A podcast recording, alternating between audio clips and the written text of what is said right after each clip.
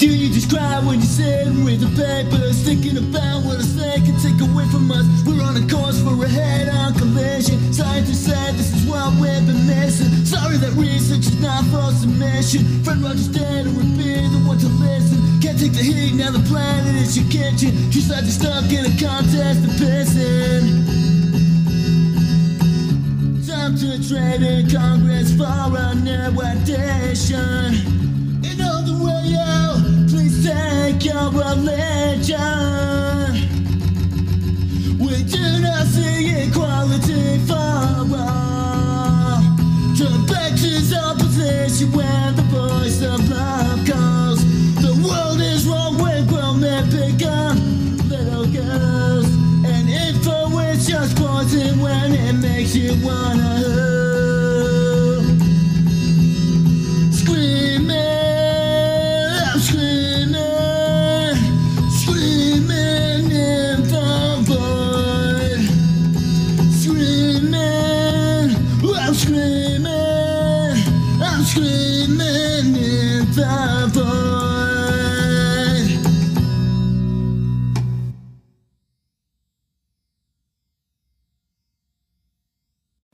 Good morning. It is Monday, April 13th, and the day after Easter. I hope you all had a wonderful, happy Easter Sunday. Even if you don't really celebrate Easter, I hope you found it a reason to get together, right? Everybody else around you kind of gathering with the family. Uh, hopefully, you found something special to do with, with your family out there. Spend some quality time. You know, if you didn't do it the rest of the year, if you're not getting a lot of quality time in now with everybody's schedules kind of changing up and switching up to the COVID, I hope you uh, were able to do it at least that one day when a lot of families in your neighborhood probably were. Right? But it is Monday, back to the grind for some of us. Some of us, our lives look a little different because of the quarantine. Um, if you're dealing with those struggles, I am sorry. Uh, I don't know why I'm sorry. Uh, I'm here with you, right? It's it's not easy uh, for any of us to to deal with the impact it has had on our lives, or with the uncertainty how it's going to get better, or the uncertainty if it's going to get better. It's a it's a grief a lot of us share. So I guess good grief. It's Monday again. Speaking of good grief, I have two friends, Laura and Amy, who have put together a good grief program. It's a 10 step program towards resiliency for times just like this and uncertain times, right? Uh, I'm thankful they put together that program. I took part in it in the early editions when they first ran them here in Salt Lake. They have since moved out of Utah and they run their program now it's kind of virtual. I think they probably do something in their community. At least i knew they did when they first lived in nebraska. They've bounced back and forth a little bit. Um, so they've taken most of it online which is great. They were a little ahead. They did that a while ago before we were all locked down. So they have um, their program up and running like online and they have a network of people who host these um, these groups uh, so these 10, 10 step towards resiliency in a chaotic climate. So check them out at the Good Grief Network. All right, I think .org or .nm something. I don't know. Look for them on Facebook.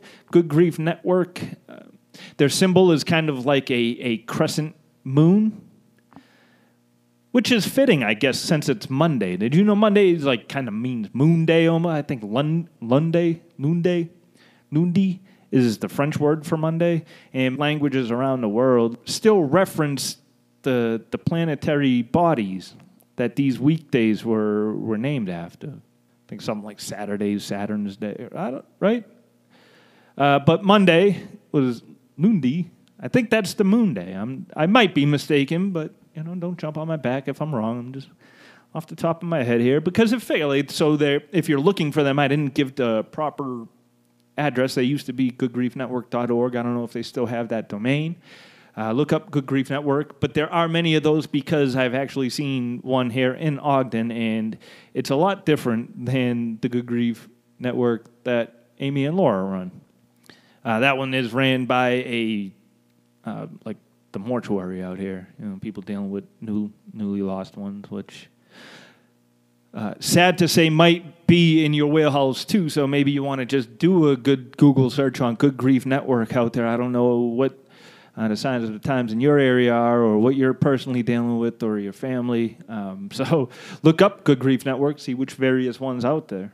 But it is a group to kind of help people come come together and deal with issues that we take on as our own that might not be you know our issues. We feel a lot of anxiety and worry because it's uncertain. We don't know how this is impacting us. It's scary, right? We're like kids that way. We don't know what's happening to us.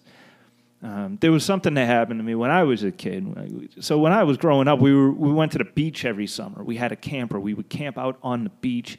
You know, you'd dig a hole, have a campfire at night. You know, during the day you'd play in the uh, in the water or go in the dunes. So one camping trip, one year, we we went out to a part of the beach we don't normally go out to. Partly because that section of the beach, a lot of the year, are fenced off, or at least back then were, because of wildlife protections. Birds were nesting. Um, in kind of the wetlands right behind or right kind of by the beach. And they didn't want people driving their cars and disturbing that. They wanted the birds to be able to breed and stuff. So we didn't go out there often, right? And I was towards uh, a channel, a canal that kind of ran at the end of the beach. But it was fun to go up there. Like we would walk up there during the day, you know, a little stroll up the beach sometimes.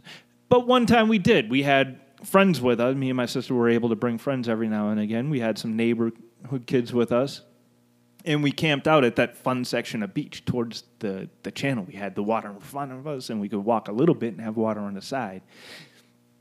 Anyways, uh, speaking of the moon, I, it was a full moon that night. And me and my friend, where we go out at night and – we're digging in the sand. Uh, the the tide's out, and we're we're building sandcastles and making those little channels and the moats around your little your little castle.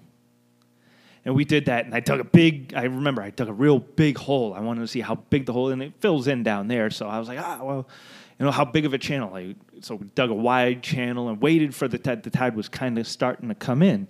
We wanted to wait for the tide to see it you know, fill the whole channel and then come up, and we wanted to see it rush to the castle first. Uh, and as and as we watched the tide come in, uh, it did just that. Like the water comes in when you channel, you feel victory, right? but the castle, castle washed away, and water came and took all that hard work away. But the water kept coming, right? And like I said, we've camped on that beach plenty. I knew about tides and all that. It comes and goes, but it never got close to your camp spot. But we didn't usually camp in this area, so it did. So in this instance, the water just came up and it kept creeping up and creeping up and farther than I had ever seen it because I was so used, and as a child, I was so used to camping down the section of the beach which had a lot more buffer in between. I thought I did that. I dug a, the biggest hole I ever had in the sand, and now all of a sudden, the water is coming up approaching our campsite, the camper. I didn't want the cars to wash away. I thought that was going to be my fault, and uh, I wasn't aware what the moon did to water on a full moon. It creates a little higher tide. Right, so as it came up, I was all nervous, so I had to run to the car and I tell my parents, I'm like, I flooded the beach. I felt like it was my fault because I dug too big of a hole. and the water just kept coming and wouldn't stop. But my, my mother had to grab me and sit me aside and explain to me that that you know the moon makes it higher and that we were on a different set of the beach and it did. And it surprised them a little bit I think because it did come up very close to the cars but we didn't have to move. And that kind of that always stuck with me. Because I felt like an idiot right? I blamed myself for flooding the beach. It was gonna rise anyways. But thinking back to like the time I spent dealing in the Good Grief Network um, going through the program, I often met people who feel like that today, like adults, right?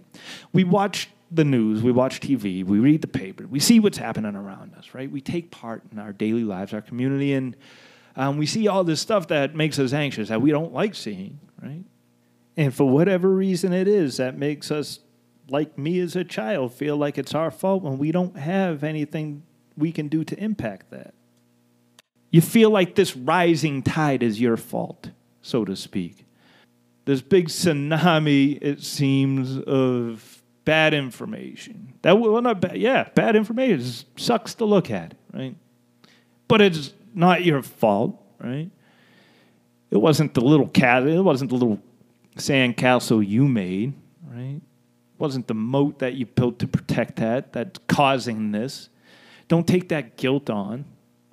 And this rising tide might wipe away some sandcastles. It already has, right? I see for sale signs going up, and you know, my castle's on the same beach. All our castles on, but it's not our fault, you know. The moon's still pulling, and we're not changing the moon. So to kind of bring ourselves uh, back and collect ourselves, so reach out, look up good grief groups. You might find one that's beneficial. Like I said, there are many, many out there. So on with our show. We're going to start with a like, well, like we always do, like a daily reading. Today's daily reading also is going to be coming from John C. Maxwell. I think it goes in line with uh, what we're talking about. Today's reading, April 13th. Separate what you can do from who you are. Haven't you known people who should have risen to the top but didn't? They had all the talent they should ever need, but they still didn't succeed. Philosopher Ralph Waldo Emerson must have known people like that too, because he said, Talent for talent's sake is a bauble in a show.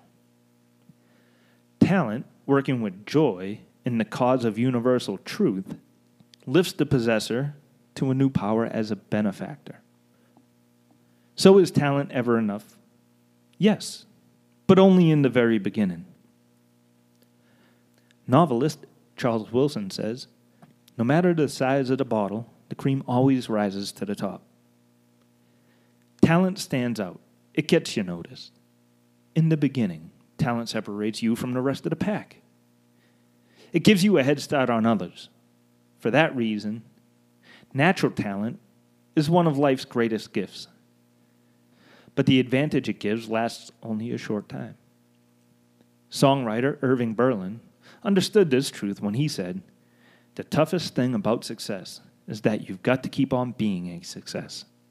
Talent is only a starting point in business. You've got to keep working that talent. You've got to keep working that talent.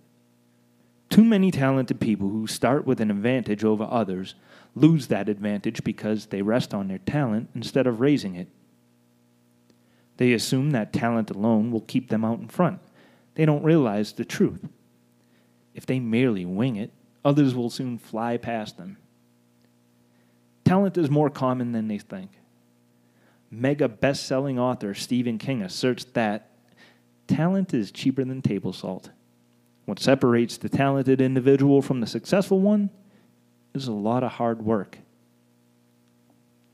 Clearly, more than just talent is needed for anyone who wants to achieve success.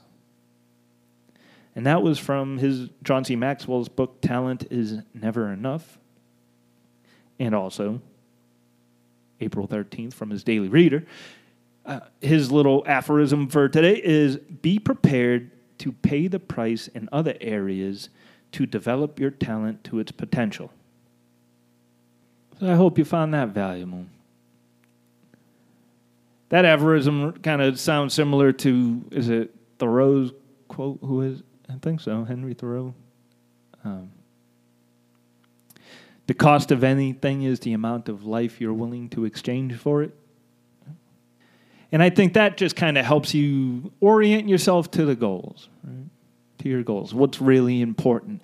And in this day and age, right, at this time that we're at right now, looking at coronavirus, I think we're considering uh, for maybe for the first time for some of us, honestly, what are our real goals and intentions? Author David Brooks, he was out here doing a speech up at Weber State University not too long ago. He has a short five minute thing on YouTube or a TED Talk about are you living your resume or are you living your obituary? What do you want to be living? The person you are usually and the point he makes is usually it's two different qualities of a person you are and if you're living your resume you're trying to check all the boxes did i develop the talent for talent's sake basically you know did i have the highest sales report did i do this, right? Was I the best at work, made the best money, had the best clothes, the biggest house, the fastest car, right? Did I do all that stuff? People say they want to see me do, right? But they don't really want to see that because do you want to see that from people? Do you want to keep looking at that? Is that the unless that person is like a beautiful person, then maybe not, right? Because usually, often the guy in a Ferrari or the BMW is a prick, right? So don't live the resume. We said live the obituary, right? Be the beautiful person. What kind of person do you want to be known for in the end? Those are probably the goals they're trying to get at, right? The amount of it, like, what is it worth to you? What do you want to be known for? You're what's eventually going to be a rusty Ferrari, all right? Or, or people talking about the way you conducted yourself was beautiful. Obviously, you know what you want. I want my obituary to be.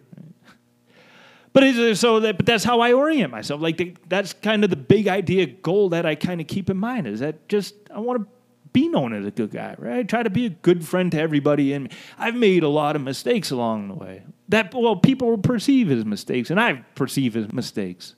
Uh, I get down on myself. I blame myself for the beach being flooded when that was gonna happen anyways. You know, but did I have my fun? Did I you know, build a beautiful castle, right? Show people that I was a good friend that day. That's all I want at the end of the day. And I see other people doing that, right? And so I see a lot of people doing it, acting towards their community. That's why I like this community segment as the second point community engagement. Right? Not just about your town or your organization, it's about the people around you. Here's an example April, my girlfriend. She had thrown out to people in her circle, right? The people who she can help. She's not trying to change the tide build a little sandcastle in the moment. She has a little patch of land she can do so right? The beach isn't flooded here in this way right? It's a metaphor right? Sorry a poet in me. But uh, but she has this potential right? She works at a grocery store. Every day that she works she can do a little shopping easier than most people. She's already in that store. On the way out she can grab a few things. She doesn't always need a few things for herself. Sometimes she does. Uh, but she's there anyways shopping and she is offered to people in her circle who may be at risk or don't want to risk it or right, whatever the situation is.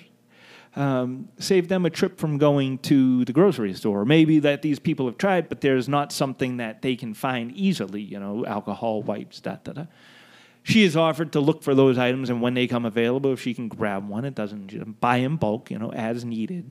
You know, we'll grab them off the shelf and, and, and run and deliver them. She's done that for uh, our friend Christina and other people. I don't know who she's doing it for. It's just something that she does. Uh, and it's a and it's a great way to take part in your community, right? That we saw. Uh, I talked the other day about Anna Cash and her canning classes that she holds online, and now is trying to do so regularly. So maybe we can start preserving our own food, teaching a good skill, especially in this time when we're reconsidering what our goals and how to reorient ourselves, what that might be. Um, here's a thing that we can pick up online for free from Anna, right? And learn something that we can now implement on our day that might influence the people who see us doing, like the kids or like the kids in the house. They see you now canning your own fruits and vegetables, and they maybe they're uh, wondering about what these fruits and vegetables are. And, you know. Uh, and then again, we started the show talking about Laura and Amy. That's another example of a way that people reach out and engage their community, and they've actually reached out and created community, a good grief network. They have a community of people. They have a network of people that they can put you in touch with, find you a, a, a group. If there's a program starting uh, or already going, and you don't want to jump in a program you feel uncomfortable if you didn't start from square one, from step one, you can you know reach out to them and they might be able to say, well, hey, we we have four class or four people putting on programs starting, you know, next week or next month or whenever their schedule is. So in other words, so I'm saying so. these are examples of a way to, to create community. And I ch- challenge anybody out there to take examples of any one of these three people, right? Or find your own way to help. You might not work at a grocery store, so it's not convenient for you to do shopping for other people. Where do you work? What, how can you help your circle of people, your network? Right? Do you have a skill like Anna in canning? Can you share that with people? Will that help people, you know, preserve their own food, make their make their family a little more resilient, knowing that when there's a food shortage, I have preserved cans. That's big in Utah. She does that. This is a popular thing in Utah because they have their food storage. They have large families out here. And they have to take measures like this. Um, what skill can you learn that will be beneficial to your family? Or what network could you get involved with? Like I said, I've I joined um, book clubs and poetry groups because those are things that help me. That help me produce. This is was my chosen uh, path there, Right, I wanted to do a podcast and reach out to people to do that. Right, and, and beneficial to have those kind of skill sets. I did Toastmasters for how many years? I don't know how many years, and I'm looking for a new group. So if you have a new one in Ogden area, I know you exist, but um, maybe now I'm looking for probably a, a, virtual one. And when I come around to it, I'm not ready this moment, but when I am, when it's, you know, I have a schedule oriented to where I can participate and ready to, I will, right? I'll jump back in the Toastmasters thing. But I find, or find those networks that help you accomplish the goals you're looking towards. And then finally, like I said, readdress what are those goals too. What are what are your goals now? Take this moment, um, this uncertain moment, to maybe really take an honest look at what your goals want to be and if your actions are taking you that way. That's kind of like the point of all these. Little I don't know how many books on it there are, but a lot of them come down to that, right? What are your goals? Are your actions starting to get you that way? And little anecdotes like he brought up three different stories. John C. Maxwell did in his reading today, brought up three stories. Three other examples. We need to reinforce those. So, if we're considering our, our own individual goals, I always like to end on a sustainability note to think of the overall goals for our systems we live within, our social systems, our environmental systems. Uh, a, to consider them. I want you to think about these things as we're trying to reorient ourselves and uh, shine new light on our goals. But I I don't like saying try to change the tides in the moon, right? So, what are some things that we can do to kind of make us uh, act in a way that will kind of help us become more sustainable? I don't know. So, if if you are impacted by the coronavirus lockdown, if you find yourself staying at home more and more and becoming more and more anxious and anxious, I urge you, if you have any kind of land outside, to start digging in the ground. Make a little garden. We uh, April doesn't. She stays in townhomes and she has a little back patio and some grass that other people maintain. But we potted plants. You get um, get a little. If you have a patio, you can make a little raised bed garden as big as it can to sit on your porch stoop patio. My sister has even a smaller patio on a second floor. She could probably do a little hanging herb garden outside. I don't know she's already my sister has told me she's already committed to the electric lawnmower and even though she doesn't have a yard she went out and bought one that's sitting on that patio. No but consider that right? And then when you are growing these herbs or if you can grow some fruit maybe grow a patch of strawberries on your porch and can them all. Make some strawberry preserves in the end the end of the season. Or something i'm considering i'm probably going to do today we're talking about taking another um, stroll and I'll go to the botanical gardens, probably ride my bike down there. Need some exercise. So, but I don't want to use my good mountain bike on the road. So I have a mountain bike that needs a little tending to.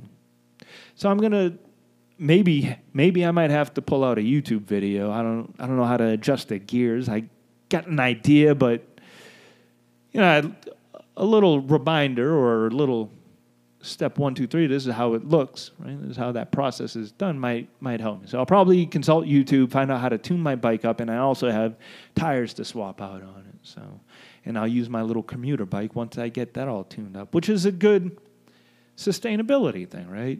Um, alternate modes of transportation. I do have a car, it, you know, gets great gas mileage, but if unnecessary, my bike can get me down and back on the street pretty quick where the botanical gardens are. So something I wouldn't have always done. You, I would get in my car to run to the 7-Eleven around the corner. Right? I find myself walking more because I am home more because of the lockdown. So that's a little change that I made in my day. Right? I, I stroll more. I'm not getting anxious from the TV and, and the internet at all. And I grab the dogs. I take them out for a walk. They appreciate it. They're a lot more calm in the house when I'm trying to produce these things now that they get out more. They're not bouncing around at my feet. They've expended some of the energy that they deserve to. So it all comes back around. It helps, right? When we create these like positive feedback loops, which sustainability is all about, beneficial loops. Um, I hope I do that by reinforcing some um, good ideas through things I've learned, right? And I try to. I hope that it comes across that I haven't done these things perfect. I don't do any of these uh, perfect, but I, I consistently try. I urge you, well, I consistently do, right? do or do not, there is no try. Don't, I got to be honest with myself, I consistently do these things. And, and that little nugget helps me, right? When I, I own it, right? I own the good and the bad now. So, anyways, there'll be more on that. I'm happy to spend my Monday morning my moon day, if that's really what it is, with you guys. Remember to look for the Good Grief Network. If you're looking for my friends that I brought, they are the one that, you know, they have the symbol of the little crescent moon for Monday. Uh, if you, I'm sorry if you need to consult any other Good Grief Network out there. If you have lost a loved one due to uh, this outbreak or any other reason, it is always a tough thing tougher in these times when we can't come together. I heard examples like that on the radio this weekend. It is um, sad, but there are people out there we willing to come together, right? In these networks of people in your community. So we only do it together. So until tomorrow, I was glad to to hang out with you guys today. So, all right, bye.